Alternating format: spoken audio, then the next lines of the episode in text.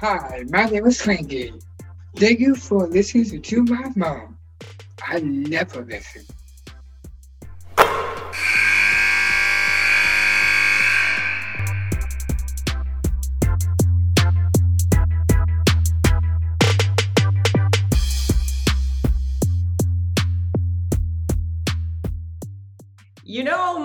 Face is going to light up and my voice is going to sound like it's at a little bit of a higher pitch because we got Maddy Siegrist on the podcast with us, Nothing But Net. Maddy, thank you so much for joining us.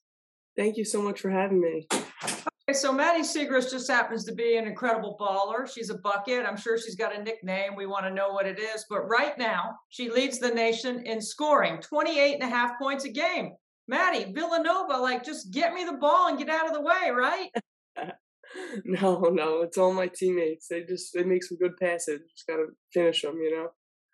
Yeah, I know you're going to be um, really soft spoken about this, and and I've watched your personality on and off the floor, so I know what a great teammate you are. But really, come on, 28 and a half points a game. I mean, Denise is drawing up stuff. Sometimes she's not drawing up stuff. You're just finding a way to score.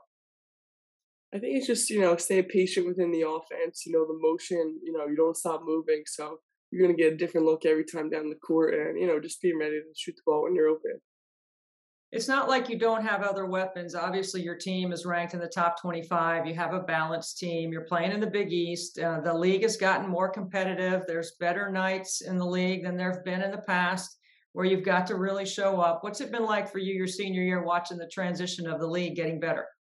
I mean, it's been so exciting just the growth over the league in the past couple years, just the way like, you know, there's less of a gap from the top to the bottom now like everybody, you got to bring your A game every single night. You could, you know, Butler didn't win many games last year, and they they were one they were played such a tough game the other day.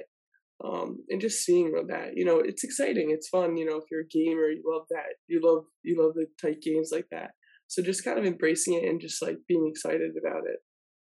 All right. So, I mean, do you have a nickname? I mean, what do people call you? I know in Philly, there's got to be something that's carried with you through your entire path.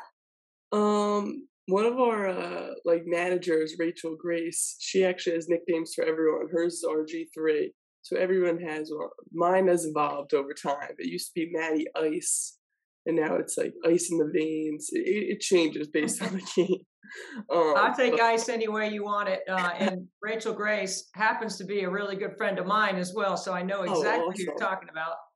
RG3, baby. Yeah, me yeah. and Rachel we're friends from uh, we met this summer at the national down syndrome convention i have her cell phone she and i keep in touch and uh, i'm really proud of what she's doing oh yeah she's she's the best and she loves the nicknames she's got she's got one for everybody so well i'm going to have to ask her what my nickname's going to be because i would love for her to give me oh yeah she's going to have to think about it usually right, takes her 24 hours to get back to you on that she'll have yeah really... she'll get back to me i know she will mm-hmm. Uh, so you know, you have a target. You got a big fat target on your back. I mean, every scatter report is designed to try to minimize your catches, your touches, uh, everything that you do. I mean, it's pretty much common knowledge they can't stop you. They only hope to contain you.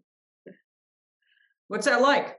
Um, I think you just gotta kind of embrace it a little bit. Like, you know, you don't want to, you wouldn't want it any other way and just kind of embracing it. And I think that's something, you know, as uh, my career has gone on in Villanova, instead of being like, I don't understand why they're to double like that, just kind of be like, all right, just take your time. It doesn't matter when you're shooting the ball. You're shooting over two people or one person or three people. Like you're just you're just doing the basket, and kind of having that mentality. And you know, practice. I'm really fortunate. You know, Denise really pushes me every single day. Whether it's like whether they switch up the defensive scheme, they'll put to, like just different things. So you've seen it all, and like just leaning on my experience that I've had in games, just knowing that no matter what the other team's thrown is going to throw at me, like you've seen it before, you've played against it, um, and just kind of having that, it kind of settles me and just you know lets me play my game. You're a legitimate six one with length, right? Yeah. Fair, right? Yeah. You're you're in the conversation on the national landscape for every award. And yet you never seem to have a bad day. I've been told that the best players have to show up for practice and can't ever have a bad day. Denise can yeah. never have a bad day at practice. Uh, what is that like to have that kind of responsibility, and where does the mental toughness come in? Yeah, I think it's just you know there's a huge part of the mental part of the game. I think once you get to a certain level, you know, for you to continue to grow, it's all mental, honestly. Like to be able to take your game to that next level, uh, and just knowing that you you have to show up every day because not only you know do you have a responsibility like as the one of the better players, but like to your teammates, like you got to show that I'm going to work this hard every day, and so do you. guys. And you guys have to as well. And I think you know being able to have those tough conversations with Denise, like she gets on me all the time, like you know not all the time, but if I've ever having like a, rough start to practice, she'll be like, "Nope, you're good. Like turn around, let's go." And you know just having that relationship, you know, really helps you, and it always keeps you in check. You're like, okay, you know, I gotta, you know, try a little bit harder, talk a little bit more, whatever it is that you got to do more uh, just just being ready to accept that challenge. So I know that Villanova is a Jesuit school and it's based on service.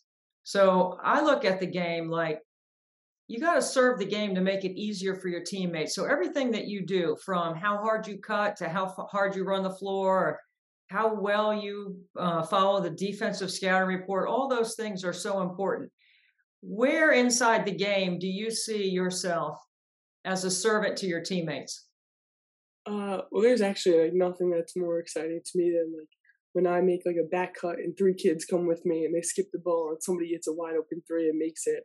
I'm like, if that's what you know I got to do to help my team win tonight, and that's that's what we'll do. Um, and you know, just having that, you know, responsibility like for your teammates, like you you want them to succeed and you want them to be put in the right spot, so that if I can draw a lot of attention you know, to, uh, on the offensive end from the other team, and maybe they're going to get easier looks, and then they hit a couple looks, and I'm going to get easier looks, and just you know, knowing that the game you know goes in waves, and it's going to be like, it's just going to be up and down, and just kind of trying to stay steady the whole time. On the national landscape, you know, we we're talking about Caitlin Clark and Aliyah Boston. Um, Hailey Van Lith, Azzi Fudd's getting ready to come back at UConn. Uh, I mean, there's several other Angel Reese at LSU. I mean, I could keep going down the list. Uh, there are a lot of great players in the game. And sometimes, I think sometimes people might forget about the nation's leading scorer at Villanova. Do you feel snubbed in any way? And is it anything that you think about or care about? Uh, not really. I mean, obviously, there's so many great players, and it's kind of just been like you have the underdog mentality like your whole career. I mean, Villanova was my biggest offer coming out of high school, so there's days I got to remind myself that, and like I just wanted to play here, I wanted to be good enough to play here, and then you know, you, you obviously just keep raising the bar for yourself, but you know, the accolades and stuff like that is great, but that's not why I play. You just mm-hmm. try to be the best version of yourself every day, and the best version of yourself like it's going to be different every day and kind of accepting that that you can have the best that you could play one day is like a million points you win by 20 it's great and then the other day might be you just sweep by a win you know you struggled offensively but you did your assignment defensively you grabbed a lot of rebounds like just finding a way you know every night and just you know just relying on you know your teammates and you know your coaches and stuff like that so, Maddy, I'm assuming that you were recruited by the great Harry Perretta, and there was a succession plan with Denise that we all sort of knew was was in place that was going to happen when Harry was ready. Um, I know you're friends with Harry, and I know Harry is actively involved in your day to day or your week to week, just because he can't help it. I mean, Harry's a straight up baller like you. I mean, he's all about ball all the time. What has it been like managing your relationship with Harry while managing it with Denise as well? Or are they like, I know they're not the same people, but they do have like mind thinking around the game? Yeah, definitely. I mean, I, I, a couple of kids on the team and I, we always shoot with Harry a couple times a week. Um, but he's definitely done a good job of like rem- removing himself, like in a way. You know, he comes to practice, uh, you know, sometimes when he can, but he keeps himself very, very busy in retirement, if you ask him. Uh, but just kind of knowing that you know everyone here, like Harry, Denise, everyone's just trying to help you become mm-hmm. the best version of yourself, um, which is you know so exciting. I'm you know, it always is so helpful. They get along so well. They have such a great relationship.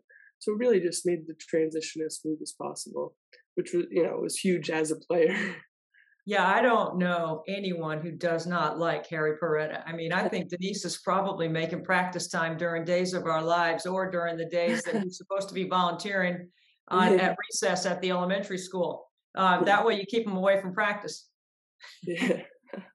So funny. he's really funny. You got one good Harry story you could share with us, either through recruiting or just mm. how much you know him that everyone listening to this podcast are all mostly basketball people and they all adore Harry. Oh, oh gosh, there's a million. I remember one time, like it always stands out to me because I think it was a, one of the biggest growing points in my game. Um, we were playing at Providence my freshman year. Um, I just been named Big East Freshman of the Year. Like I'd gotten a couple things like that, and like he doesn't, uh, he's not a typical like great job type of coach. So I struggled. I was like 0 for 5 to start the first quarter. Like I just couldn't. I was rushing. I was like not playing. He called me over. I got subbed out. I remember for like two minutes. He wasn't even watching the game. He just turned and was just like laying into me and was like, you know, you have the potential, like potential to be so good. And like it's all like good stuff if you listen. But the way he's like yelling at you're like really taken back. And I remember just like thinking like after the game, like processing. I was like, wow, I think that was a compliment. I think, like asking one of the older girls, like I was like, yeah, was that supposed to be like good? Like, was that supposed to be motivational? Yeah. And she was like, well, you played great in the second half. Like, you got it going after that. And I just remember thinking, like, oh my gosh, like this guy. He's wonderful. He, he is adored by so many. Uh, I, I call him a friend as well, and I have a lot of Harry stories too, but I'm not going to tell them right now. So, look, I carry my ball around with me pretty much all the time, Maddy. I mean, you oh, carry the ball it. around to campus, around class, to the playground. What do you uh, do? I don't bring it to class, but uh, when we go to the beach in the summer, I always have a ball near you. So you never, there's always one in the back of my car. In case, you know, you never know when you're going to roll up on a court. Yeah, exactly. That's what I'm thinking. Where did you first fall in love with the game? Probably the driveway playing against my brothers, my sister, my parents, just like, you know, play with all the neighborhood kids. I remember I couldn't wait to get home from school and just like play against them. We play a million games. That's why sometimes now, even after practice, we'll grab a couple of the other kids and play like taps. We'll play one on one on one, like just just for fun, just so you know. Yeah, I love it. What What do you feel like is your greatest motivating factor this season? Uh, I think it's you know whatever you do, like to do the best you can. Like my religion, my faith is really important to me. Um, and just you know continuing to give you know all your success to God. Just just you know realizing that you you couldn't do it without you know a greater power and and without the people around you. I think constantly you know reminding myself that has has made me like be able to you know manage everything and, and just keep trying to do the best I can and try to put the team in the best position we can. Your name is in a sentence, speaking of God, with Shelly Pennefather uh, almost in every release or every discussion now around Villanova basketball from a historical perspective. She did win the Wade Trophy in 1987. And uh, there's a, a, ESPN did a wonderful story on on Shelly Pennefather and her relationship with Harry and the, the, track and the stories about Harry going up to, to visit her uh, and and visiting the nuns. Um, when you think about what Shelly Pennefather has meant to Villanova athletics and women's basketball, and you think about your name um, being tied together with her, how does that make you feel? I mean, it, it's such an honor. Uh, it's such an honor. I've, I've, I was fortunate enough. Harry brought me there the last three summers to meet her when he goes to visit. Um, and you know, I've been able to exchange a lot of letters with her throughout the years. But we're just so fortunate. I mean, just the stories you hear when you're in her presence, it's like you know, you're almost like taken back. You don't even know what to say. Um, I mean, I got chills hearing that. I did not know that you had been to to visit her. What's that experience been like? She's in a monastery, right? Is that what you call yeah, it? Yeah. So it, I mean, it's really cool. Uh, Harry goes and he brings and Lynn Ty, and they bring like so much food. We go to the grocery store and you pretty much just run around until Harry tells you to get everything, and you're just putting as much as you can in the cart. Um, and then you go into the silver room. Well, he goes first, and then Lynn goes, and then you go for like the last twenty minutes. Um, and they're given like an hour. The interesting thing is you put the food, and then it, like spins on the shelf to the other side. Like you don't wow. you don't like go into the other side at all, but just like seeing her through like um like this like shield almost. It's just uh, so special and just how like normal like she was. I guess the first time I was so taken back. Like she's like, you know, aware of some things like through letters, but not others. Like I remember we went with COVID and trying to explain that was like, oh, wow. I don't really understand. Like you know, like because their life didn't change a ton. Like there was only like there's only about twelve or fourteen people in there, so they're really in a uh, intimate setting. When you are across the plexiglass from Shelly Pennefather, is there anything inspirational or divine intervention or anything that you can provide that would be interesting? Because I'm getting chills thinking about knowing that she can only have a certain number of visitors every year and you get to be one of them. Yeah, I mean, just talks about how happy she is and how she found God. Like, not found God, obviously, she's had God her whole life, but she was like, I would never choose this life. Like I, I was called to this life, and I've never felt more full and more alive. And just like hearing that, like that's like the closest I, I think that order, and it's almost the closest you can be to God while still being alive. And just hearing like, you know, how happy she is, and like her whole like the routine they go to, like it's such a foreign like concept, like but their whole life is devoted to God. So you know, we think about, you know, we go to mass a couple times a week, and then I'm like, oh my gosh, her whole life, like they they wake up in the middle of the night to go pray with God when he was in the uh, the garden by himself. So from like 12 to 1 a.m. they're in church, like just so, such a interesting like mm. and you know spiritual life. Just hearing about it, it's just so inspirational. Her dedication is um, unworldly, right? And your game is sort of unworldly.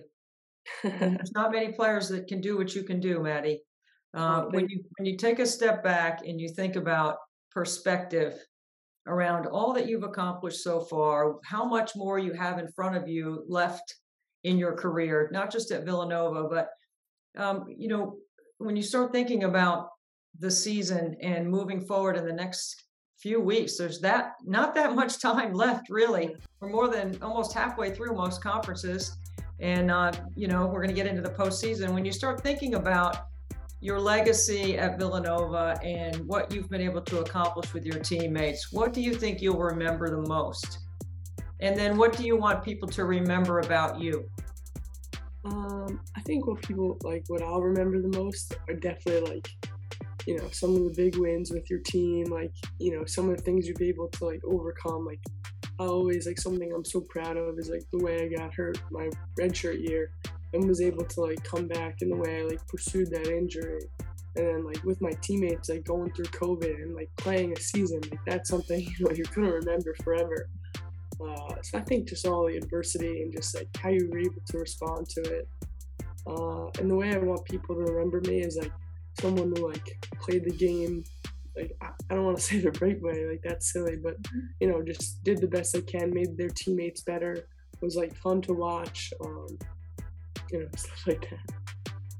Well, you are fun to watch, and many are going to remember your name long after because of the way you play and how hard you play and how much you love the game and how well you serve your teammates. It's been an honor to have you on here. And if if you um ready to come back in a few more weeks, we're well we'll welcome you back anytime. Oh, of course. Thank you so much for having me.